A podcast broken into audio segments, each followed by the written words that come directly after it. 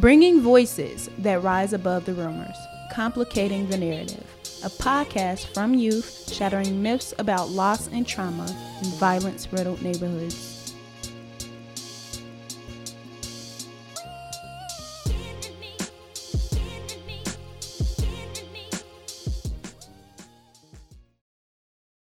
Um, I'll start. I come from freedom. From Brillo pads, RC Cola, and Golden Crisp cereal, the generic version of Sugar Smacks. I am from the back house, the bottom, clustered, small, illuminated. I am from the mud, the slums, living with love. From my mom's singing voice and from feeling love for my family. I'm from hide and seek and run thief run. I'm from road trips down south for family reunions and forest preserve barbecues. From Deborah Clayton and David Clayton. I'm from the struggle and perseverance. From take care of yourself out there, Trev, and show me your friends and I'll show you your future, baby boy.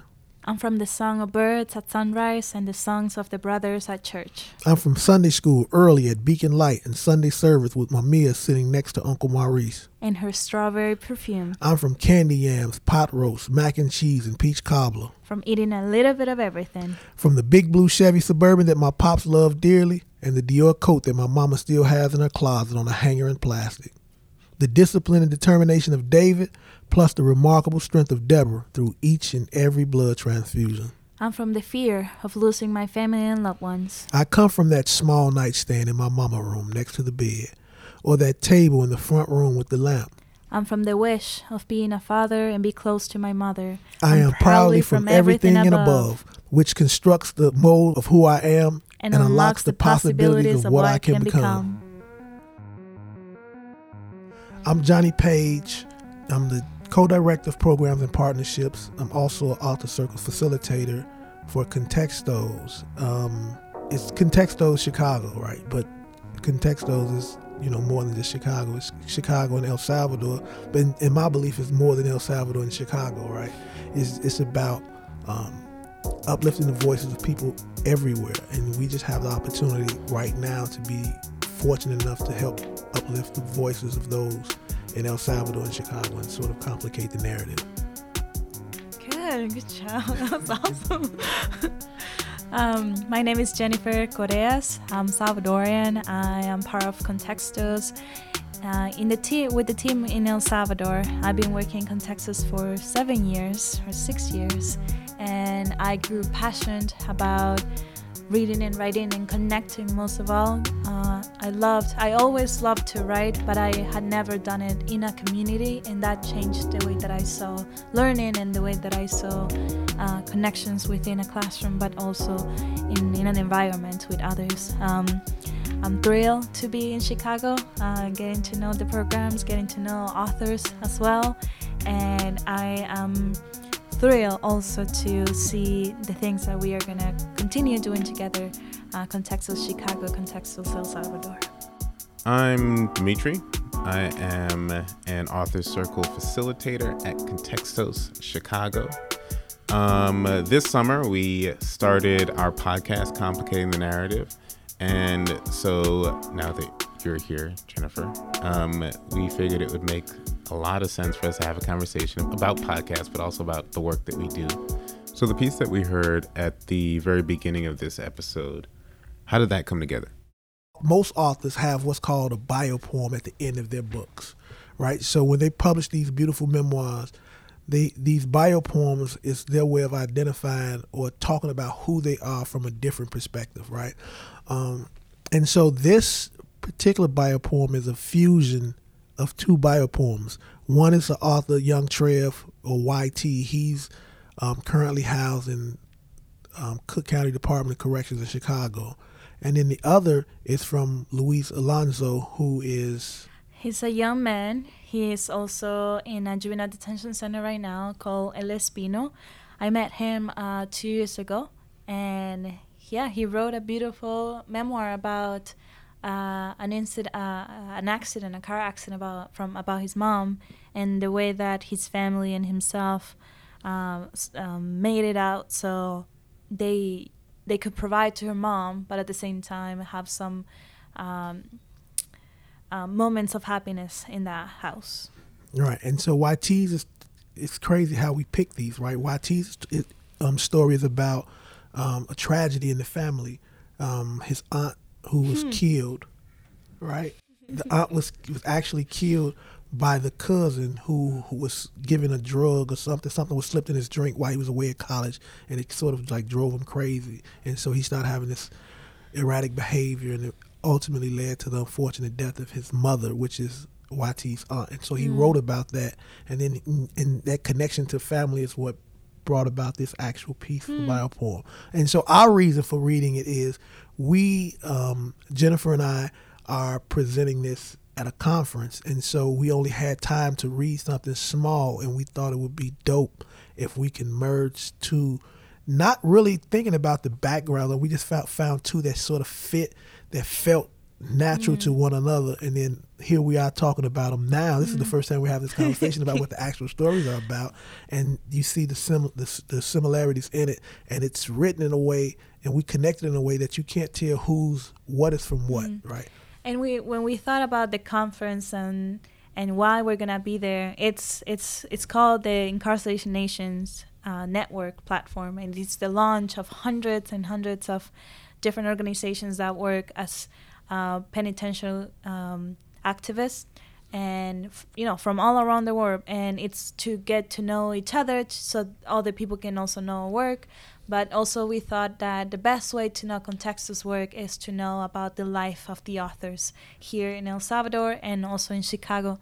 So, starting with this piece and talking about these stories uh, from the authors, we think it's the best way to show why we do this work, uh, what Contextos is about, and it's about bringing their voices uh, amplified and right. having the stories be told by them, uh, not by us but but themselves and and the power of that that has. Yes. So we're just here to uplift their voices because they can't be here to uplift their voices. So and that was the point of it. So this is this will be probably this is day one of the conference that we're going out for. Um, the second day will be a panel, but in day one we wanted to make it solely about the author, the authors, and so people can see. You know, when we talk about the process in itself, um, but we wanted to make sure that folks understood who the authors were, who the people mm-hmm. we were speaking for, and and they're giving them giving us the opportunity to speak for them. And then we'll talk more in day two at the panel about what Contextos is and how do we come to do this work.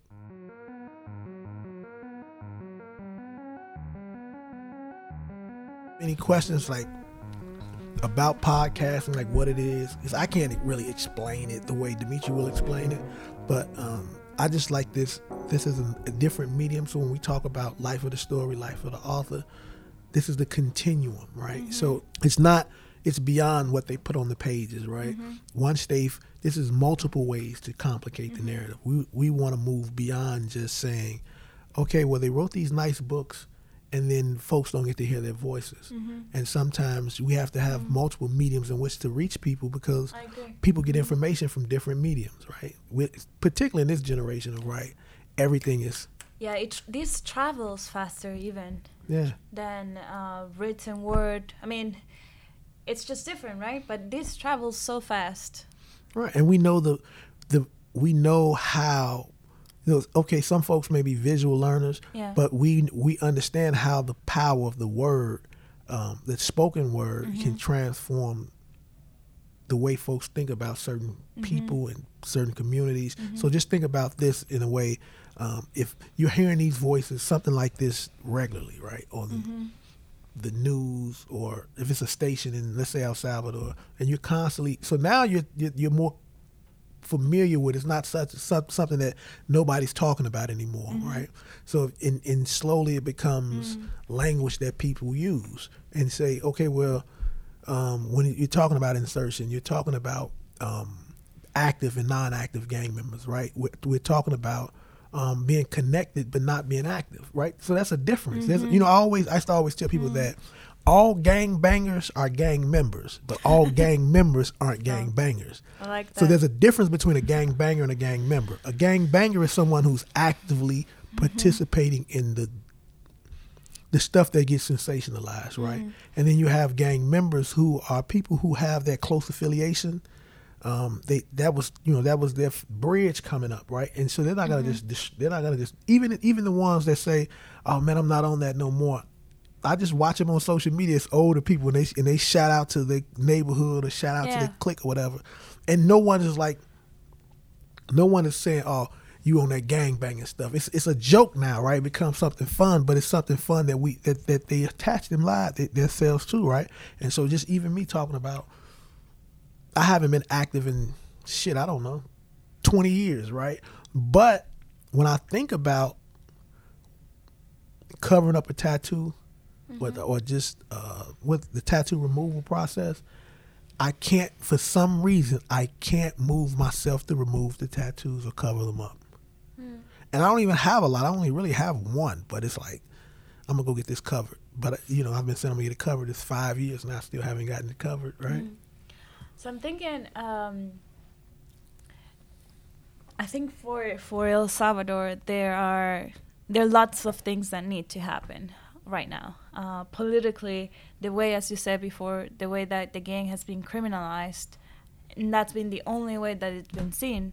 So I'm wondering if we do uh, like a one-year pilot, what would be some themes that would humanize the gangs back again? Um, I don't think El Salvador is ready to hear this guy is not is connected but not an active gang member with violence. Right. Um, but what were the themes that we could bring up to start creating this awareness in different audiences of this kid, this guy is still a human being, and until you recognize that humanity, n- you know, nothing is gonna happen if you don't do it. Uh, if you- so, I think that that is the first step uh, of a of a podcast series in El Salvador, and what w- what could be some themes? Well, I have different questions. Like, um, when you first started, what were the themes and how you picked them, and then how did you um, uh, how did you work with the guys to plan this this the podcast? Because I know it's not just to come and, and, and talk. Like there are some planning behind. How how was that process? How did you prepare the guys to to be eloquent in their in in in their stories to to be focused to have a script or how did that work? It was all the pieces of putting a podcast together each of our authors took on um, which is a lot. And, and we figured out like that's a lot to do to expect them to do in to and be done in six weeks. So like it a lot of those individual parts might take six weeks to learn. And so like one of the things that we learned this summer is like you really got to be thoughtful about if you really do want an author from scratch to be a podcast producer for real like you really got to have a much longer timeline. So they have time to learn the things get comfortable. And then what really took a lot of time is spent like once they and i'll talk about how they picked the topics but once you chose a topic they really dove deep into the research. So oh. knowing about ptsd about post-traumatic stress disorder and then just knowing it as a term and having an inkling about what you might want to talk about then you got to dive deep so that when you're talking about something that's an actual thing that scientists have studied you really have to know what you're talking about especially if you're going to be conveying information to the public. Um, so that part was a, big part of it. In terms of picking topics i mean we centered around the theme around the, the titles complicating the narrative because we're talking about um, changing perceptions um, about getting people to realize that they, what they think they know is just um, is in many cases a misunderstanding of what's actually happening. Um, specifically in high poverty or and or violent neighborhoods and those tend to go hand in hand. Um, and so in terms of choosing topics each of the producers really thought about um, I mean, they brainstormed and we put up on chart paper what are some just on that theme, what are some topics that just pop out to you? And so, I mean, there's still a ton of in the back of my journal, a ton of topics that we mm-hmm. just haven't talked about yet that mm-hmm. duh, we're going to get to. Mm-hmm. do you do you guys deal with the question of how do i wish to be perceived or how do i desire to be perceived by whomever listen to this Huh. Yeah, I think that was part of the the brainstorming process, part of the really beginning when we're thinking about, well, what is this thing going to be? Before you have a logo, before you have a name for it, like, well, what are we doing? Why are we saying things into a microphone and then putting that out? Um, and then along the way, I think one of the things that we really had a lot of conversations about was um, authentic voice. And so it was really important, you know, Contextos being us, what we do, we want the lion to tell their story. And so a lot of times, which is why, again, going back to the, the theme, complicating the narrative, a lot of times the things that are put out about our authors are not put out by them. And so people are talking about them and not talking to them, and definitely not hearing from them directly. And so, I mean, the whole point was that it, it gives them a voice. They have a voice, but it amplifies their voice mm-hmm. because, duh, they have a voice. They've been feeling things, living things, experiencing things their whole life. It's just they haven't had an opportunity to talk about it. And so, the rest of society hasn't had an opportunity to really hear from them about the headline that they hear in the news or about the, the tidbits that they get without the full context, which is what we were hoping to provide by by having a podcast where they get to say what they feel and what they their experiences have been, and also what they've learned along the way. And then also, I mean, just in what we do in terms of uh, authorship, we talk about the process and the product, the product and the process, right? Mm-hmm. And so thinking through once we actually did have those six pilot episodes we thought through like what was the experience like? Mm-hmm. and so if you listen to episode two in our first season charles we went back and we talked about the experiences of conducting those interviews. And so what, what's it like to talk to sheriff dart or at least have someone ask sheriff dart those questions? Um, so it's reflecting on the process along the way uh, in addition to actually putting out what you feel and have experienced Right, and so I was I was just thinking as Dimitri was talking about how if if we're looking at just right now we're thinking about how we can do this in El Salvador, right? Complicating the narrative definitely needs to be a theme there, right? So because there's a narrative that says this about young men who come up in particular communities who are associated with particular groups in that country, right?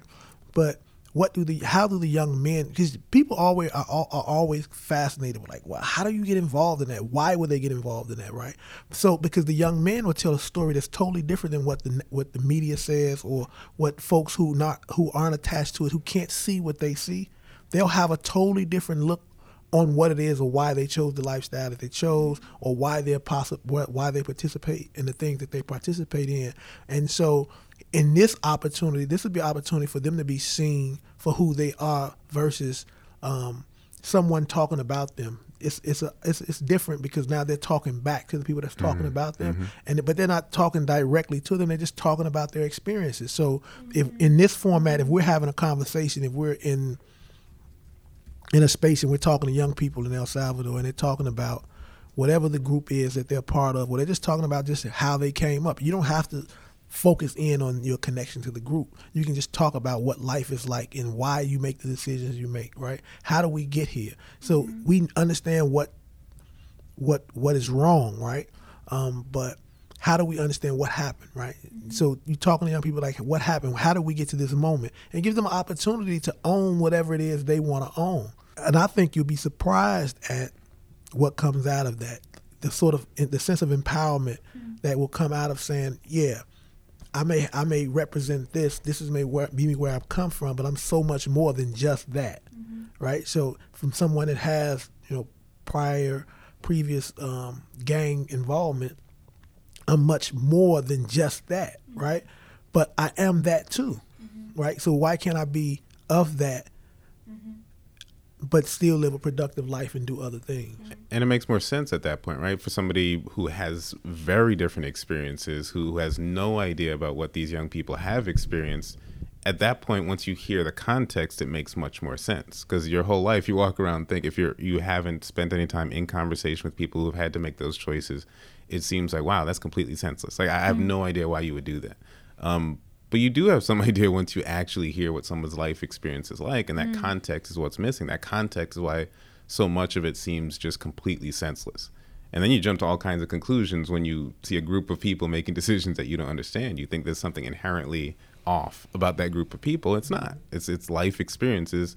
And so there's a logical conclusion that follows from what how their life went. Mm-hmm, mm-hmm. And, just, and, and, just think about um, like the conversation we were having earlier about Maslow and the hierarchy of needs, and we're talking about the, the physical needs, safety, um, and moving to that this idea of self actualization, right? In in a sense, you're coming in a space where people see they self actualize in the context of that group or that environment, right? And because you don't, you haven't come from that environment or don't understand the thinking in that environment, you don't see that as self actualization. Self actualization is something specific, right? Um, but to be able to be in a position where you can think freely for yourself, um, that's self actualization. And but how do you get there? And who, who helps you get there is what determines what that looks like, right? So belonging, if being a part of group A or group B, that's my belonging. This is where I feel this is my connection to family, friendship, all of that is connected to group A or group B. Um, my physiological needs are being met, met through my connection because I don't I don't I don't have a place to stay. But group A gives me a place to stay. It gives me a sense of being, right? It helps with my it helps me food, shelter, clothing, right? And then it also helps me. This is how I provide. This is how I make money, right? So all these things are being met. All these levels are being met. It's just that because the larger society doesn't see it or doesn't understand it to fit into that perfect bubble of what how society deems you should you should behave. Now, this is not to say that some things get taken way to the extreme, meaning that um, when we're talking about the violence and all those other things that get associated with the lifestyle. But that's because again, how do you how do you how do you make your voice be heard, right? How do your voice get heard? Your voice get heard when you challenge others. Mm. I'm, I'm thinking, trying to think of how we would look like back home in one of the insertion centers that we work. First, I think uh, out of a group of 15 that I have that I currently have right now, they will all be crazy to be on the mic. They'll all just run and be at the mic and just imagining the first session, everyone just talking and saying hi and you know the excitement of of the awareness of listening to yourself. I think it's very powerful, uh, and the things that they they could possibly say about the experiences that they have had, and it's the experiences that we try also to bring out in the books not what you did or why you did it, but also, but most importantly, what's in your heart right now and how you resignify those moments in your life and how you project yourself to the future too. And the way that you're making meaning of everything that's happening around, which I think it's a very unique opportunity when you write because you're figuring out as you as you go as you write every word and you choose to say this instead of this other thing so that resignifying process is is much more important than this identity A or B or goes beyond that. I think. Right. Um, I was curious about the. I, I've heard authors talking about this experience of hearing themselves and having to you know to to amplify their voices. What what are the comments that you've heard from other people that listen to it? Do you have comments in the platform? Like, do people can leave comments or how's the feedback that you've heard from listeners? So when we the first snippet that we had, um, that was Doug's voice, right? And I I sent it to a professor friend of mine in New York, mm. and she was like blown away. Oh, and, and, amazing. and, and the first thing she said was, "Where is this, and how do I access it?" Mm-hmm. Right? Because she wanted to hear more, and because she you know she works with um, um, detained and incarcerated folks in New York, mm-hmm. it's like Oh, this is the this right this is how do we make this happen? This is you know how do we get involved and take what you're saying or what i just heard on this snippet? Because um, you would have to actually go and listen to that particular portion of it to sort of understand the power of it. This this idea of like choice and choosing um, and then uh, the outliving the expectations that every every or ignoring the expectation that everyone else's places on you, right? Mm-hmm. How do you how do you see yourself beyond what every, how everyone else sees you? Mm-hmm. Uh, it was it's, it was it's it's it's dope, and it's like wow. how do we figure out? I think we should be trying to figure out how to do it every day, mm-hmm. right? This is me, because this is just a it's a medium that you can get out there. So when we think about when we what what what what, what Contextos does, right? When we write, we draft, we write, we we revise, we edit, right? All those components when you're speaking, it's like the revision process is happening because you're hearing it back in your head, right? So you're thinking about, damn, how can I? I should have said this a little mm. differently. So you're re- you're thinking about revising. Can we do a take two, right? You think you're revising now because you actually can hear the who who it, I don't know. It was a TV show. Do you understand the words that are coming at? T, uh, was that Chris Tucker? Right? Do you understand the words that are coming out of my mouth? This all I'm thinking about because I'm like, I'm re, I'm revising myself as I hear myself. I'm like, damn. I wish I would have said it this way. Mm-hmm. And so as every comment comes out, it becomes this process of thinking. And how powerful is that if we mm-hmm. get people to think about what they say before they say it? Mm and just thinking about also the the the um, you know how how this this this sound that travels through different networks like this is as primitive as anything right? Like revolution started with a radio station in a room with people telling their truth and saying what was right and what was wrong from their perspective. And this has moved countries and people to to to do revolution.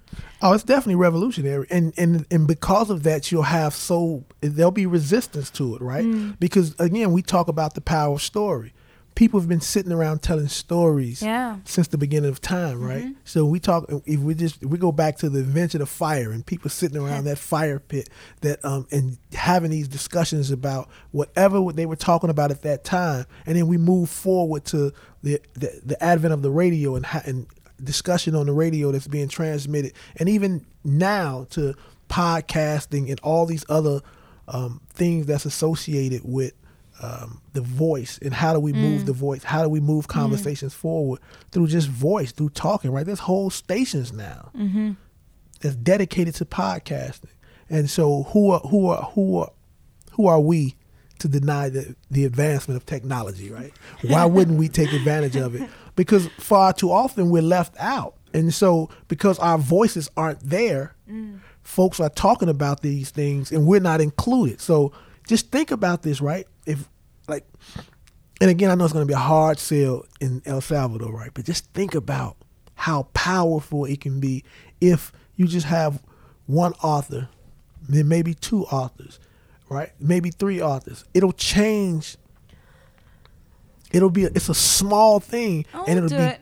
It'll be slow coming, and there'll be resistance. But it all starts with that one conversation. Oh, we'll do it. We'll do it. Uh, this, yeah, we will definitely do it. We need to think about pr- also our alumni, our authors that have finished a part of the process, and this I can see as a as a follow up on on that experience. And I think in a way it makes them more aware of uh, of themselves mm-hmm. as a second stage of the process. Um, so yeah, just give me one of those and I'll right, take yeah. it back. yeah, and we're um, working with alumni also because you're, you're right. It's a good way to continue the process because mm. I mean, if what we're doing is, is making sure that people have their voices heard, then this is the, the, a logical continuation of that. And what you you guys were just talking about in terms of just the power of, of voice and just historically as throughout mm. history how we've as johnny was saying we, you tell stories and we've we as humans have always done that since we've had language have, have told stories um, and then now for it to be at a point where podcasts are a thing, I think one of the things that's beautiful about podcasts is that um, it really democratizes the the opportunities for people to have their voices heard. Because mm. I mean, we this summer when we had our podcast program, we visited WBEZ, which is um, our public radio station here in Chicago, um, and we saw that they had. I mean, we their facility is amazing because it's do. a full-on production studio. Yeah. Um, but it was interesting that, um, and we realized while we were there, there was a time very, very recently where you had to have that huge studio mm-hmm. and that mm-hmm. setup to get your voice out there, mm-hmm. heard by the mm-hmm. masses. Mm-hmm. And one of the beautiful things about podcasts that we're sitting here, I mean, what's on the table is what's going to get it done. and so you have what, I mean, anybody really can have what you need now uh, if you have a cell phone, really, you can you can yeah. have your voice heard um, by people who would not have been able to hear it, mm-hmm. which is why it's great. And I mean, you look at society, you can see that that's one of the things that's been missing. Not everyone mm. has had their voice heard, and so people who've made decisions that affect everybody have you know not heard from everybody and so mm-hmm. they they're ill informed when they even sit down to make those mm. decisions so i mean mm-hmm. podcasts are, are, beautiful for that reason that it gives access to so many who mm-hmm. have not had the opportunity to, to contribute and have their voices heard by people who are making really important decisions that affect them. Mm. Do you have any idea of how many people have heard the, po- the podcasts? Um, I don't know. um, it's the thing about podcasts that I think we're realizing now also is that it is a there are a lot of podcasts Uh-huh. out, Yeah. and then b um, it's kind of a slow grow. It's kind of a slow gain in terms of building an audience. Um, and what we're determined to do is just build an audience through consistency. And so even though our topics will vary from um, Duke, for example, on, on our first season, talks about the power of meditation and how he's used that as a way to escape the fishbowl, as he says. Um, or talking about the ways that um, choosing to do right can sometimes be challenged by your peers. And so they're, they're very disparate, kind of separate topics, but the consistency comes from it being centered around a theme, the theme of complicating the narrative, um, and then giving people more to listen to. So when they check back, they can say, "Oh, cool, this new episode. I'm eager to hear this." And when you share it, and you're when the podcast is consistent, then it's more likely that people will share that and say, "Hey, I heard this podcast. You really got to check out what they're talking about." And then when their friend goes and checks it out, it is that thing. So I think consistency is a big part of building that audience over time. I can easily see the podcast uh, series being part of a school curriculum. Like, Yeah. uh, if a teacher decides that today we're gonna talk about what um democracy, I don't know, and there's uh, there's one of our podcasts that has something to do with it, and it's like, hey, have this, have your students listen to it, and let's talk about it. Like, he easily can travel as a text. Uh, and be part of different curriculums. And and just think about that, right? Demo- just just using the, when you talk about democracy, right, from a different lens, right? Yeah. So how do others view dem- what does the democracy look like Yeah. for someone that comes Yeah. from the south side of Chicago versus someone right, someone that comes from the south side of Chicago versus someone that comes from I don't know West Westchester or something, right? Like, what does that sound like? What Mm-hmm. From does El demo- Salvador. Right from El Salvador. what does that look like? Mm-hmm. What does what? How does you know? How do we talk about that? We how do we have a conversation around these different things because we're all looking at it or examining it through different sets of lenses, mm-hmm. right? Yeah, that will be powerful as a teaching tool. I didn't, and then that's one of the things I didn't even really. So again, we thinking about this stuff as we talk it out, like mm-hmm. what podcasts can be as a teaching tool, right? Utilize because I'm sure at this point professors and teachers across the country are using podcasts inside Yeah. classrooms to, to create conversation and dialogue around particular subjects. What if we had something for that was that was um, what what if we had these podcasts that come that speak to a s- specific topic but from a different perspective, meaning that from the lens of folks that you don't normally get to hear. That's pow. It's a wrap. Hey, thanks for listening to the Complicating the Narrative podcast. We hope you like this episode. You can hear more episodes on Apple Podcasts, Spotify, Google Podcasts, and your favorite streaming services. Complicating the Narrative is brought to you by Contextos. Contextos uses the power of personal narrative to promote healing and reflection and to foster critical thinking and dialogue to provoke change.